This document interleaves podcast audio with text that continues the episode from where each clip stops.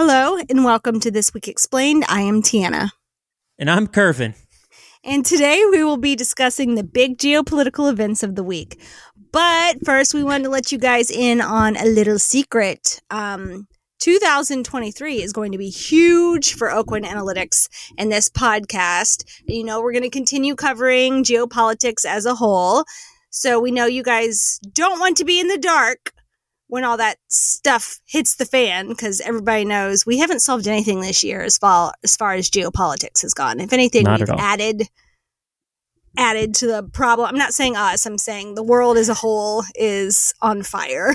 Specific world leaders have decided. specific world leaders and governments that think they know what's best for everybody. Yeah. But you know, well, we can't get into what we're going to be doing yet. But if you are following us on social media, you will begin to see small hints at what is going to be in store once we hit January 1st, 2023. Yeah, and you know, you said the be small hints, but the changes are are they're going to be huge. Um, it- Very exciting. going to look a lot different uh, for our company, for you guys that follow us, um, and I think it's it's interesting what's going to be happening. Uh, you guys don't want to miss it. Don't say int- he's literally been busting his rear to make all these changes. He's been working very hard. Very excited, very proud of him. Let's just get into what what's on your radar this week.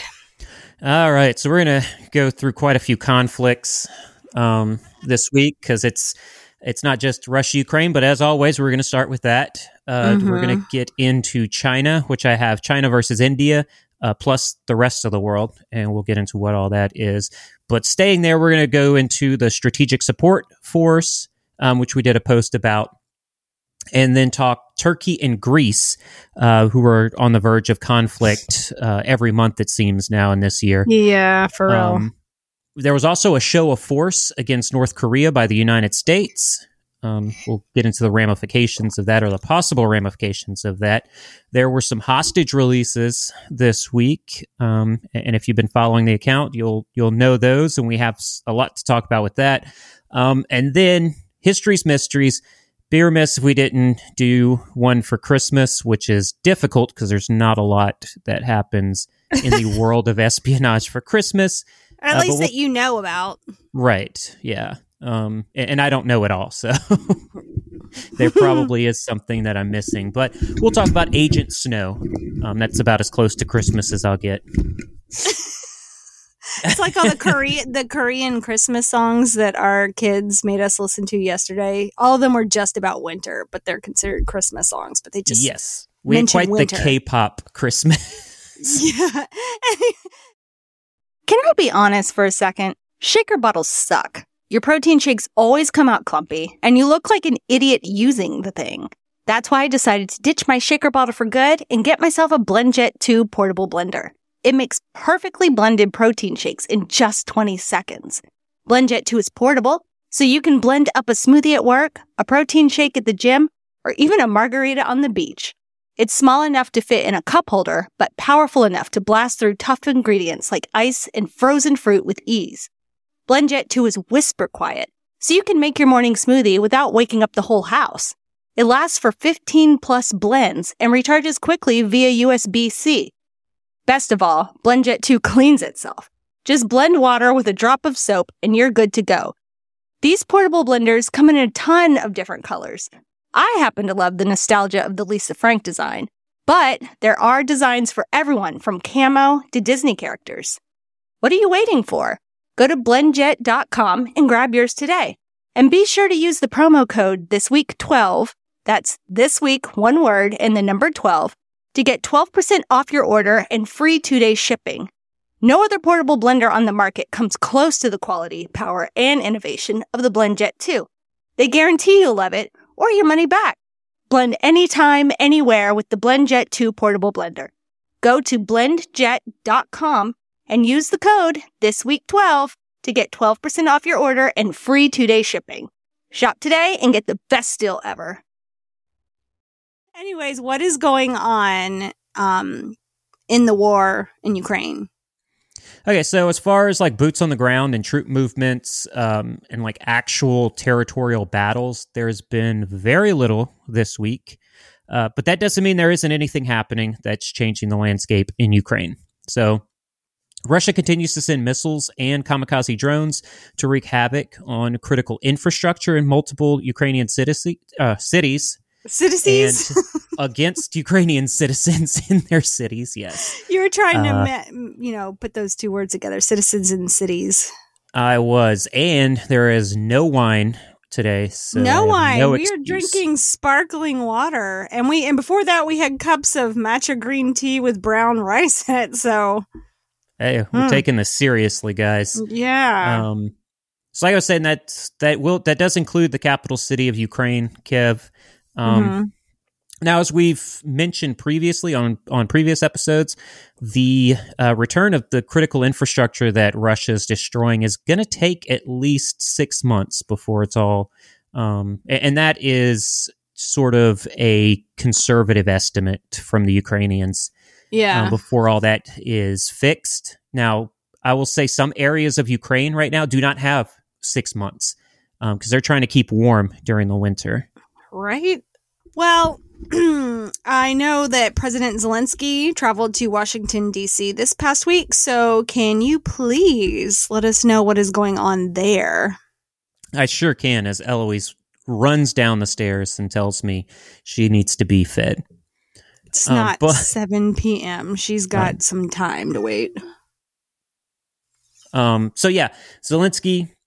Uh, we got. I got an alert what two nights ago that he was yeah. coming to DC, um, and that was to speak with U.S. President Joe Biden and U.S. Congress, which he did yesterday. Or well, mm-hmm. we're recording on Thursday, so he did that on Wednesday. Um, now, the the main narrative of his speech was that Ukraine needs more money and supplies if they're going to beat Russia in this war, um, and if they beat Russia in this war, that would be to keep Ukraine an independent country outside of Putin's new Soviet Union. He seems to ask for more money and equipment frequently. Like he did that love letter to France. And, you know, he keeps, you know, asking the US for more money. Has he gotten any pushback since he arrived in DC? Because I can see how that wouldn't sit well with people. Because he even said that he wasn't going to pay back the United States. Right. If he, um, if he um, did get the money. Correct. He he said in part of his speech to Congress that he has mm-hmm. no intentions of having Ukraine repay the United States. Now right. that could all change because they could force him to. But um, yeah. I will say that some House Republicans have become increasingly critical um, of sending more U.S. aid to Ukraine, which you know the that usually gets seen as well. Republican would rather send it to big business than well, yeah, that's, Ukraine because it's not like is, they're helping homeless people here either, or immigrants, or you know, just people that need more resources. They're not like what do they want with the money? Oh, they want to put it towards whatever they're lobbying at that point in time. So that is Woo! definitely the real reason why they wouldn't want. But some would yeah. view it as uh, Republicans' pro Russia stance. They don't want to help Ukraine because they'd rather be helping Russia. But um, that's that's it. That's not the case with uh, Representative Warren Davidson of Ohio. He's a Republican mm-hmm. from Ohio, um, to which he said that the U.S. needs to spend more money securing its own borders than it does sending aid to Kiev. Um, that's the common message of Republicans in the U.S. Uh, as they see a migrant crisis along the border with Mexico as a far greater national security threat than Russia's advances in Ukraine. Um, Republicans have also introduced legislation to audit the money that has so far been sent to Ukraine. Mm-hmm. Now, that legislation asks President Biden to send documentation of the money spent. You and I both know that that is not going to happen but they should be. I feel like they should be doing that anyways. Yeah, they should be doing that with our taxes. Yeah, absolutely. Oh gosh, but we'll stay silent on that one. You know, let's not go on that tangent. That's a so that's I'd, a rabbit hole. We sound like complete anarchists sometimes because I feel like we crap on everybody. yeah, and I like it. Um, I'm there for it. So You give credit I, when credit is due, and then you also get called out when you're being a jerk. That's 100% what we try to do here. Yeah. Um, so I will say I see this as a systemic spending problem in the US as far as yeah. the government goes. I don't think they're trying to like hide shady things that are going about, but that also happens. But yeah, uh, that, that's for a, a, different podcast about how taxes should be. Um, or what we think should happen, even though yeah. I, I'm a civilian who has no background in government at all, other than being married to somebody who works. And that's basically where all my knowledge comes from is just you oh, seeing you. You have lots of knowledge in okay every. I, I mean, just like reading things. The but, antique court parties were were quite informative sometimes ooh, for everybody. Go. That's a throwback. Okay. Yeah. We let's let's not quit. I mean, let's not quit. Let's quit talking about our personal stuff and let's get back to the actual the actual topic of conversation here. So, as things slow down in Ukraine, it appears that more countries are getting in if not conflict, but skirmishes at the very least. Yeah. What is happening on the border of China and India? So, uh, over the last few weeks, Indian and Chinese force- forces have mm-hmm. clashed in the disputed Tawang sector. And this is after Indian forces said the People's Liberation Army, which is, you know, China's army, mm-hmm. contacted India's line of control in that Tawang sector. Um, that encounter led to the Indian troops responding, which they said led to minor injuries to few personnel from both sides. Can you explain the Tawang sector and what the dispute is there? Yeah, so India and China share this disputed uh, border that's about 2,100 miles long. Wow. Um, it's a lot of space. It is called the line of actual control or the LAC. that's what they call it. Okay. Um, and it is very poorly differentiated. Uh, so there is really no kind of. So they disagree. They disagree yes. on what the line is. Okay. Yep. And this leads to, at times, soldiers on either side coming face to face at a many number of points along the border. So when that happens, tensions sometimes escalate into skirmishes or clashes, just like the one that happened here. So it's not uncommon, but it is important to discuss as we move into 2023, and we're going to be keeping a close eye on China. So in the intro, you said China versus India, but also the world. Any mm-hmm. new updates with what they have been up to this week? Yeah, sure. Let's get into a few things. So, first, Chinese President Xi Jinping held a phone conversation with German President Frank Walter Steinmeier. And Xi said China is willing to work together with Germany to push a China Germany relationship to a new level and open up 50 years of successful bilateral relations in the future. 50 whole years, huh? Shooting yep. for the stars. It'll be dead by then. Huh? He'll be dead by then. Oh, Xi? Yeah, well, or, both of them probably. Yeah. oh, well, Germany aligned their economy with China, or you know, possibly forcing them to align militarily. Yeah, so Germany is already somewhat aligned economically with China, um, as okay. they've had a relationship for over fifty years now, looking for fifty more years. Yeah, but um, you know, so does the U.S. They have an economic relationship with China. Many other European Union countries have a similar relationship. The fascinating part of the release from the conversation is that Germany's president confirmed that Germany still firmly adheres to the one China policy, which U.S. President Joe Biden does does as well. But we all know behind the scenes what the uh, uh, what yeah. they really feel with Taiwan. Yeah. Um, but also that Germany is ready to work with China to promote the further development of that German Chinese relationship in what they called a spirit of mutual respect, openness, and tolerance. So, this particular okay. one is going to be an important event to keep tracking because uh, recently Germany has started to be the hub for talks on future conflicts. Uh, they as we've noted several occasions, they're being cautious with sending resources to Ukraine. Um, they are dealing with their own migrant crisis that they've been dealing with for about five to six years now. Mm-hmm. Oh, by the way, Nazis are back. They have come out of the shadows and they are back in Germany. History really does repeat itself, huh? Yeah.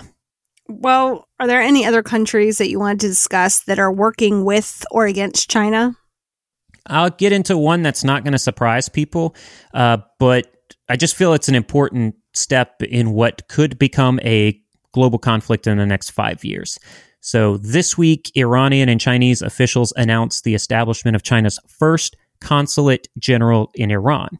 Now, Oh, yes, um, the, the Chinese ambassador to Iran said it was a fresh landmark moment in China Iran relations.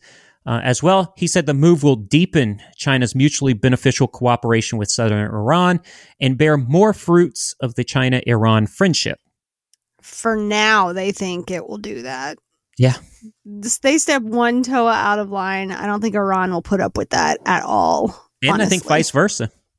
Well, they don't. Well, Iran's not establishing a friggin' That's true. whatever. They're not establishing anything in China. China is going into their territory. So that's what I'm. Correct. That's what I'm getting at. There, there's not going to be a consulate general of theirs in China. So that's what I'm talking about. Anyways, I mean, it's good to see things taking shape. I guess. yeah. At But least we can got- identify it. Yeah, we've got Russia, China, and Iran working closely, and the US, UK, Australia, and New Zealand tightening their alliances. You mentioned five years, and that puts us at 2028. Do you think a global conflict will start in 2028? I still believe my analysis still shows Yeah. that it's going to start much sooner than that. Um, yeah. So nothing at this moment has happened to shift the 2025 plan from China. Uh, now, the funny thing about geopolitics is it can change in a moment. So Yeah. you look back to how just how different the world is today since 2020, since we had Mhm. you know global pandemic that completely shut down the world. We'd also go back to 2001. Uh, after September 11th in the United States, the entire geopolitical landscape changed. Yeah. So we're going to keep discussing these things and we're going to keep adjusting our assessments if that needs to be, but uh, we're still on track for 2025. okay, well, let's stick with China and talk about what its strategic support force is. Yeah, so this was another deep dive Instagram post um, that we did, which detailed the People's Liberation Army Strategic Support Force, which was established December of 2015 as part of Xi's first wave of reforms for the Chinese military. Now, that force is led by General Zhu Yunzhang. Um, he's been the commander of the force since June 2021. Uh, Before that, he was in charge of the network systems department. So he was uh, he dealt a lot with like cyber uh, and Mhm. hacking, those kind of things. Yeah. Now, his lieutenant general actually has a background in space. Um, he was stationed at the Taiyuan Satellite Launch Center for more than a decade. Do you find it interesting that they tabbed someone with a background in satellite equipment? Um, I do. So it shows that China agrees with um, a lot of the power players in the world that space is the next frontier. Oh my gosh. Now, I never thought I'd be alive for that. right. Uh, as far as in the United States, uh, we've known this for a while um, Yeah. that China knows that space is the next frontier.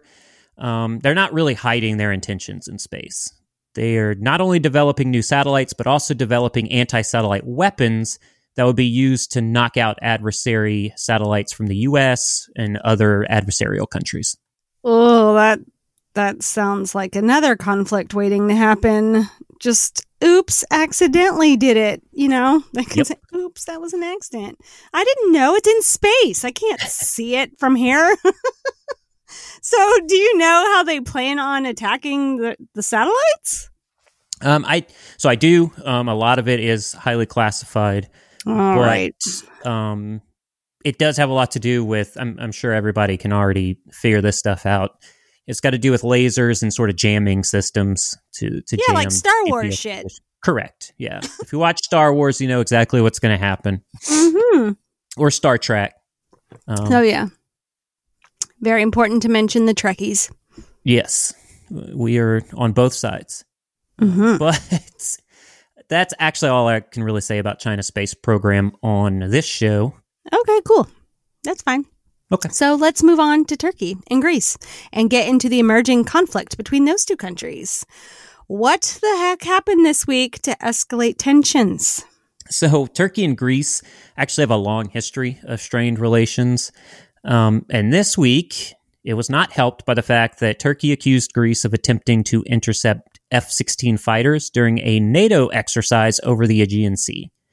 Um, Turkish officials said the Greek Air Force once again tried to intercept Turkish F 16 fighter jets over the Aegean Sea, but received an appropriate response. They did not Hmm. say what that appropriate response was. yeah. But the Greek Defense Ministry countered by denying Turkey's claims that Athens deployed its S 300 surface to air missile system. It's a missile system that Ukraine and Russia uses. Um, and they said they didn't use it against Turkey's F 16s. They described the statement as a myth aimed at creating a hostile attitude towards Greece. Sounds like what somebody's going to probably do with the satellite stuff in space. Hmm. yes. Myths. They're going to use myths aimed at creating a hostile attitude towards A, B, and C and D. Okay. So what what really happened? Well, before I do that, that's great. I'm going to highlight that statement. Creating a hostile attitude towards, we'll just keep putting in countries A, there. B, C, D. Yeah. yeah. Whomever.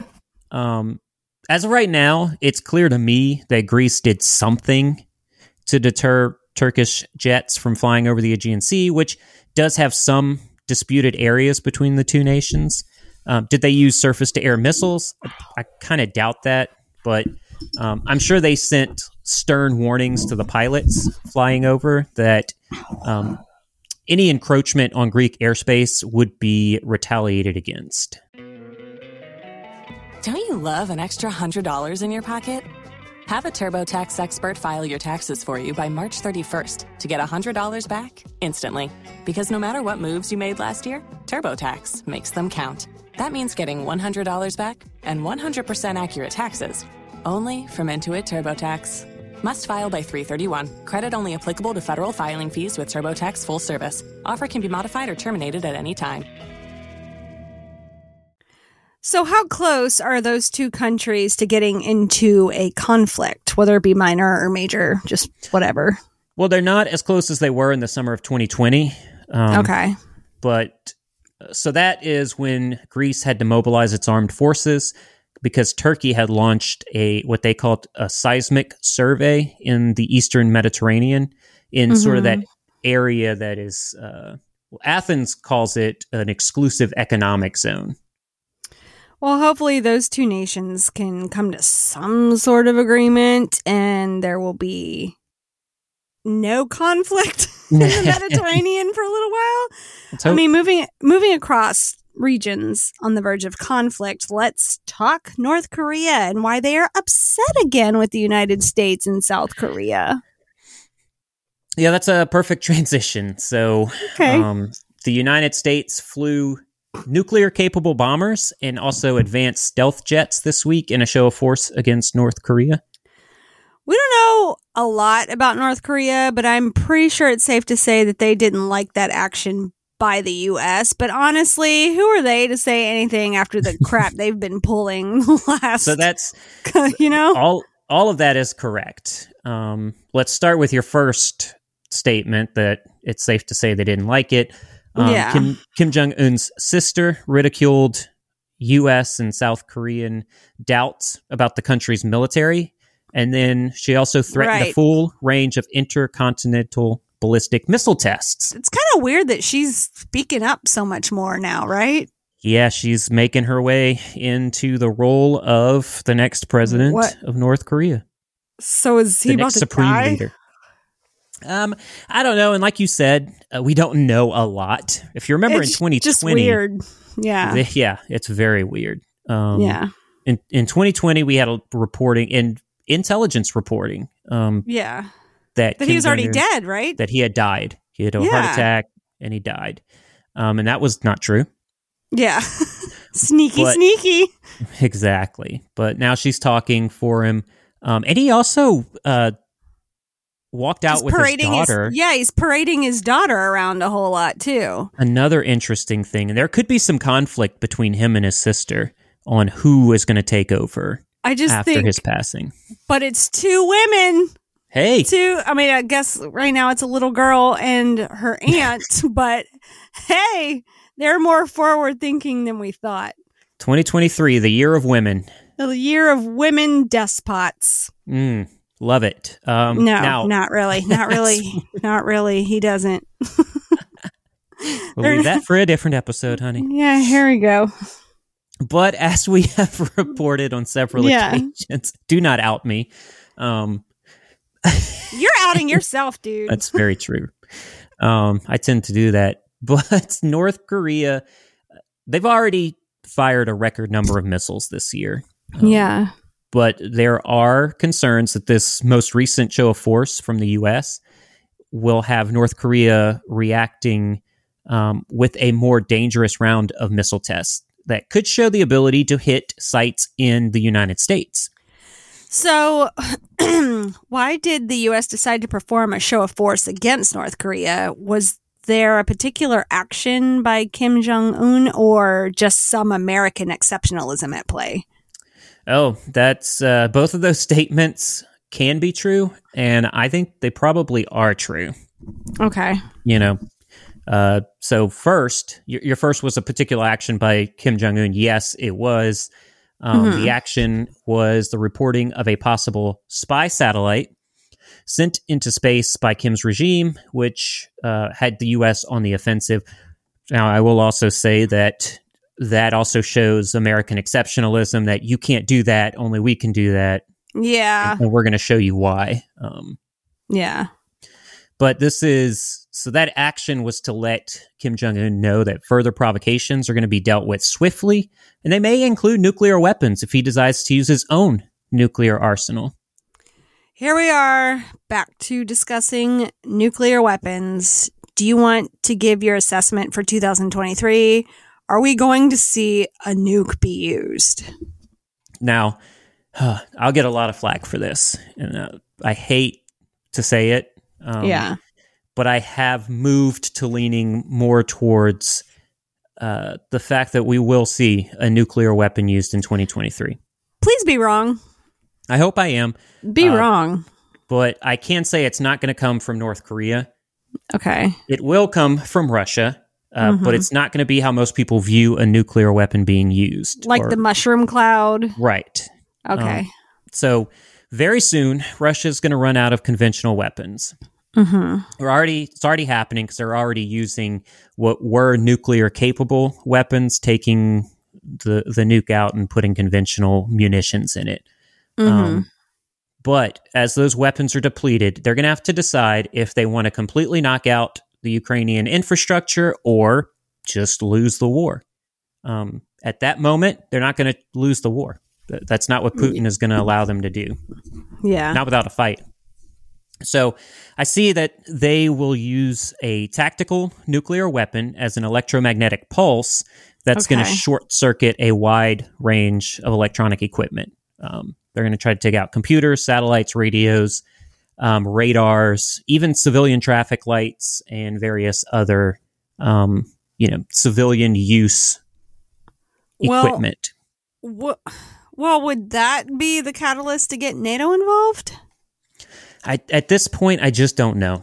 That's crazy. Um, it, it very well could, but with NATO, we're dealing with multiple humans attempting to make a definitive decision. Uh, so yeah. the actions are hard to predict. To predict, um, Mhm. you people might be thinking right now, but you were all in on Russia going and, and invading Ukraine, and you had the date. But Russia's invasion of Ukraine was easy because it was one guy. It was Putin was making the call. Um, also, he Yeah. surrounded himself with all these yes men, so they weren't going to stop him. Yeah. Well, 2023 is already ramping up to be a wild ride. You know, kind of like the last few years have been. If Yep. your predictions come true, anyways. Let's get into the recent release of hostages. first of all, since it's Christmas, is it safe to say that these releases were part of some? I'm not going to say Christmas. It's holiday a holiday capitulation. Okay. You know, We got not we got Hanukkah going on, and not not a Christmas capitulation, a holiday capitulation. now um, I will answer that by saying that it does feel that it seems that way to me. And it also goes for the Brittney Griner release as well. Um, sort of a, and, and I like how you did group holiday in there because all the Mm-hmm. holidays coming around in this time of year, Yeah. I think kind of led to a goodwill gesture um, across the board. So That's good. let's first get into who was re- released recently with uh, Afghanistan, where two hostages were released, one of which is a documentarian that was kidnapped while filming near the site of a drone strike that had killed the Al Qaeda leader Ayman al Zawahiri. Um, so, Ned Price, who's the State Department spokesman, said the release was not part of a prisoner exchange and that no money was paid for the Americans' release. He said it appeared to be a goodwill gesture on the part of the Taliban, which really is why I believe it could be a holiday goodwill gesture. And then what about the other release? Well, update here that never happened. Mm. So that began as speculation from Venezuelan journalists, but Luke Alexander Denman and Airan Berry continue to be detained in their prison cell in Venezuela. Um, it is prudent to say that the United States, as far as U.S. officials, never confirmed this report. Oh, a well, bad on us reporting it, huh? Yes. Uh, original reporting was from a Venezuelan reporter on Twitter. Said that the two men were seen being transferred to the airport, but that report has been denied by U.S. officials. Like I said, never confirmed in the original report. Now, Okay. um, the office of U.S. Senator Marco Rubio said the two detained men never left and only met with U.S. officials. No comment was given on what the conversation entailed. So you got that wrong. I did. Um, I, I really did, and it's a little. I was a little quick on the draw, Mm-hmm. and the signs were there to dismiss the original reporting. And what signs were those? Uh, I'll give a peek behind the analysis curtain. So, what happens in these situations is I get an alert and then use open source to verify that report. Now, Mm-hmm. I tend to only go off multi source reporting. And this was true for this report. Multiple Venezuelan accounts confirmed they had been moved to the airport to be released. Then I ask again, what were the signs that it was false? No one else was reporting about it. Oh. No one. Um, for me, that's normally a huge red flag. Even if it's happening in the US, if it's the New York Times reporting on something and no one else uh, wants to touch it, that's a pretty big red flag for misinformation. Okay. Um, if the two men had been released, their, with their stature and what they did in Venezuela, there would be multiple sources in the U.S. reporting on it, um, and it didn't happen. So I succumbed to what we call in the intelligence community as circular reporting fallacy. Before we um, get any farther, because I don't want to forget my question, uh, what did they do Okay, in so Venezuela? Yeah, so they are um, former special forces personnel who started a uh, or were part of um, basically an intelligence company in the U.S. and they decided we don't know if the U.S. was behind this or not. The U.S. has denied it, but they decided to go on a mission to start a coup in Venezuela, kidnap the president Maduro, and bring him back to the United States for questioning. Oh, of course the U.S. didn't. You know, the U.S. isn't going to take take responsibility for that. Okay, well, thank you for clearing that up. So back to the other um, circular question. reporting fallacy. Yeah, what what is a circular reporting fallacy? Okay, so I'm going to also say that this, what I'm saying is it, it isn't 100% a circular reporting fallacy, but Okay. what usually happens in in this is multiple people report something, but that same exact report is based off of one singular analysis, uh, meaning every other report or every other person that's reporting on the event is using one same one singular source, the same source. Uh, so while it appears multiple sources are reporting on that event, it really is just one. It's single sourced, which in intelligence you don't want single sourced intelligence. Uh, I will shout out to Ricardo Munoz, who goes or Munoz, sorry, Yeah. Yeah. who goes by Rickonomics on Instagram. So he actually did a recent post on circular reporting fallacy with examples. Um, so, like I always say with intelligence analysis, it's not an exact science, and you get some things wrong. Hopefully, we get more right than wrong in the future. But I think it is important to say when you get something wrong and be transparent about it. Well, good. I'm actually grateful that you did that too. So thank you. Um, what? so so moving forward, we will obviously be more mindful of those things. Correct. And if you feel it in your gut that maybe it's wrong, we're not going to report it. Okay. Yeah, we're gonna. I, that I'm, I'm. I've got this statement that I, I'm gonna just blast everywhere that I see things um, to keep my mind focused on it. And it is: we're not here to be the first to report something. We're here to report a fact. Um, Yeah. And and on this one, I tried to be the first, and it it came back and bit me. And Yeah. that's that's the truth. Lesson learned. Lesson Lesson, learned. learned. We. Uh, it's all right. We'll we'll get we're getting better. So let's Right. let's get into history's mysteries because Yeah, let's- you know yeah Let's do it. Um, like I said, it's uh, it's the Christmas season or the holiday Mhm. season. Mhm. Um, and I, I did want to say I did. I, I went back, and you were right about the Great Christmas Truce that happened. Um, it was during World War One, yeah I knew it wasn't Great War. a total dum dum just No, a partial dum dum You it's you not that it right. it's just that my my mouth starts moving and it takes a while for my brain to catch up and usually in that in those few moments while I'm processing, I also put my foot in my mouth. and then I just never recover what I'm trying to say. So, Hey, I think I'm- we I'm- all we all do that. Humans have. I'm- a slow processing. oh, pff, boy, do they. yeah. um. Now, like I said at the beginning, I wanted to get as close to a Christmas spy story as I could. Okay. Um, there's not many famous ones out there for the, the Christmas season. It doesn't have to be famous. Well, there there's pretty much none that I Okay, could that- find. Yeah, word it like that. Yeah, yeah. That doesn't have to be famous. The whole point is that you're teaching us things that we don't necessarily know about. So Well, I I hope everyone's ready for this one. I am. Um, Let's do it. Here we go. So this is uh, about Ar- Arthur Graham Owens, who was a Welsh double agent for the Allies during World War II. Okay. Um, the Allies, as we know, that's UK, US, what you would say are the good guys. Yeah.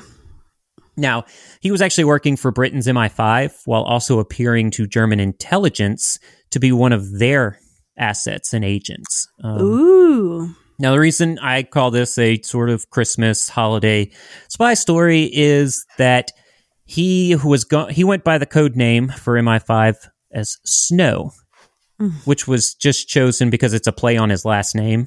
Um, he's Owens. They said, "Let's do Snow" as his code take- name. But take the E out. Yeah. Okay. Um, like I said, I think it's it's fitting this week as uh, everyone in the United States, except for our home, is dealing with a wild winter storm. We missed that one. Bummer. We just got was- w- wetness. I was yeah, we it's just been wet and gross. So was Owens a double agent or did he gain favor with the Nazis and use that to transfer intelligence to Britain? so, as a Welsh nationalist, Owens did not have any loyalty to the United Kingdom. Um, so, yes, he did provide intelligence to Germany. Mm-mm-mm. And a little uh, fun fact while he was paid handsomely for his intelligence that he gave to Germany, that was not why he was in the spying game.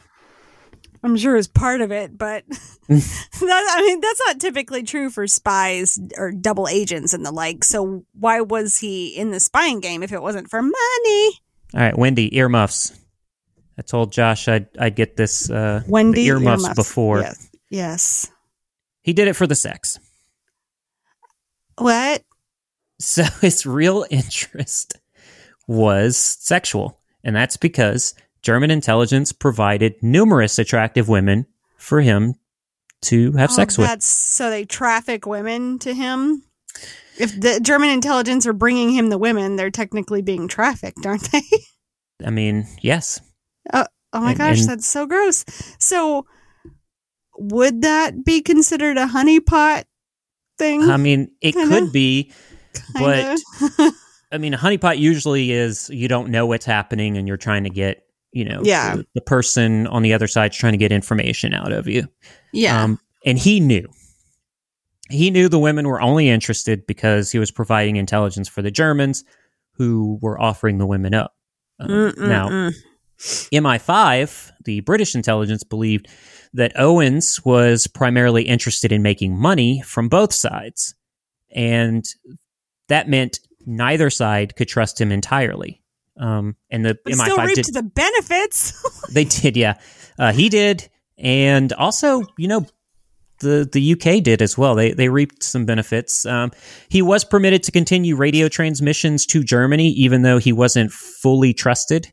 But Okay. um, the MI5 tried to make sure that Owens only passed information to the Germans that they personally had given, that MI5 had given him.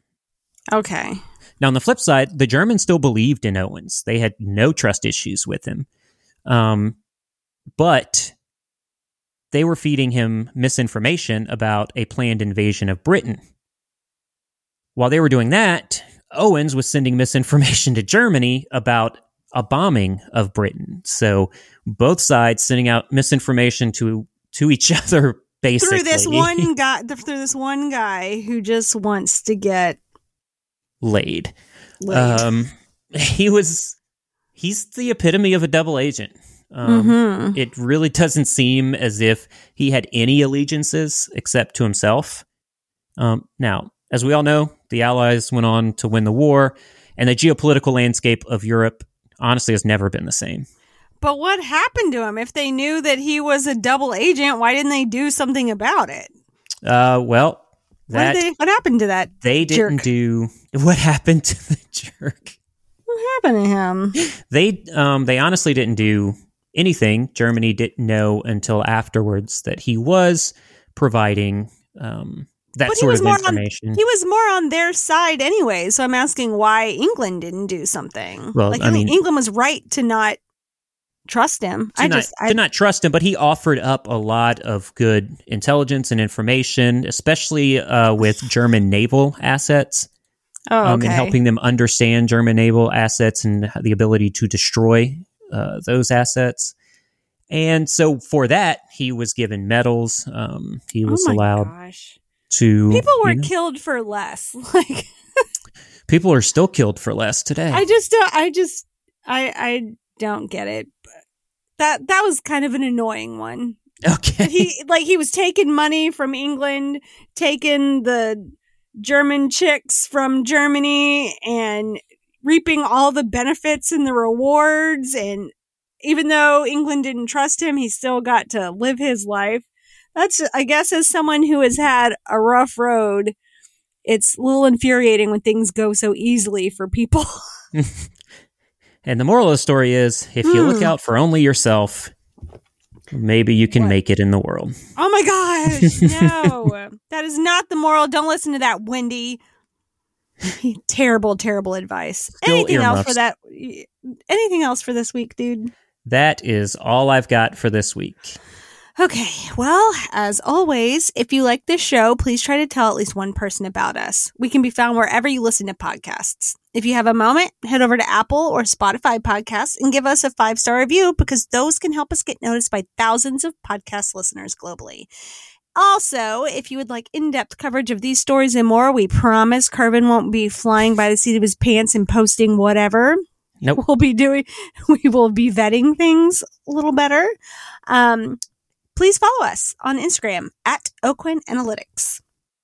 Tiana, thank you so much. And until Mhm. next week, stay safe out there.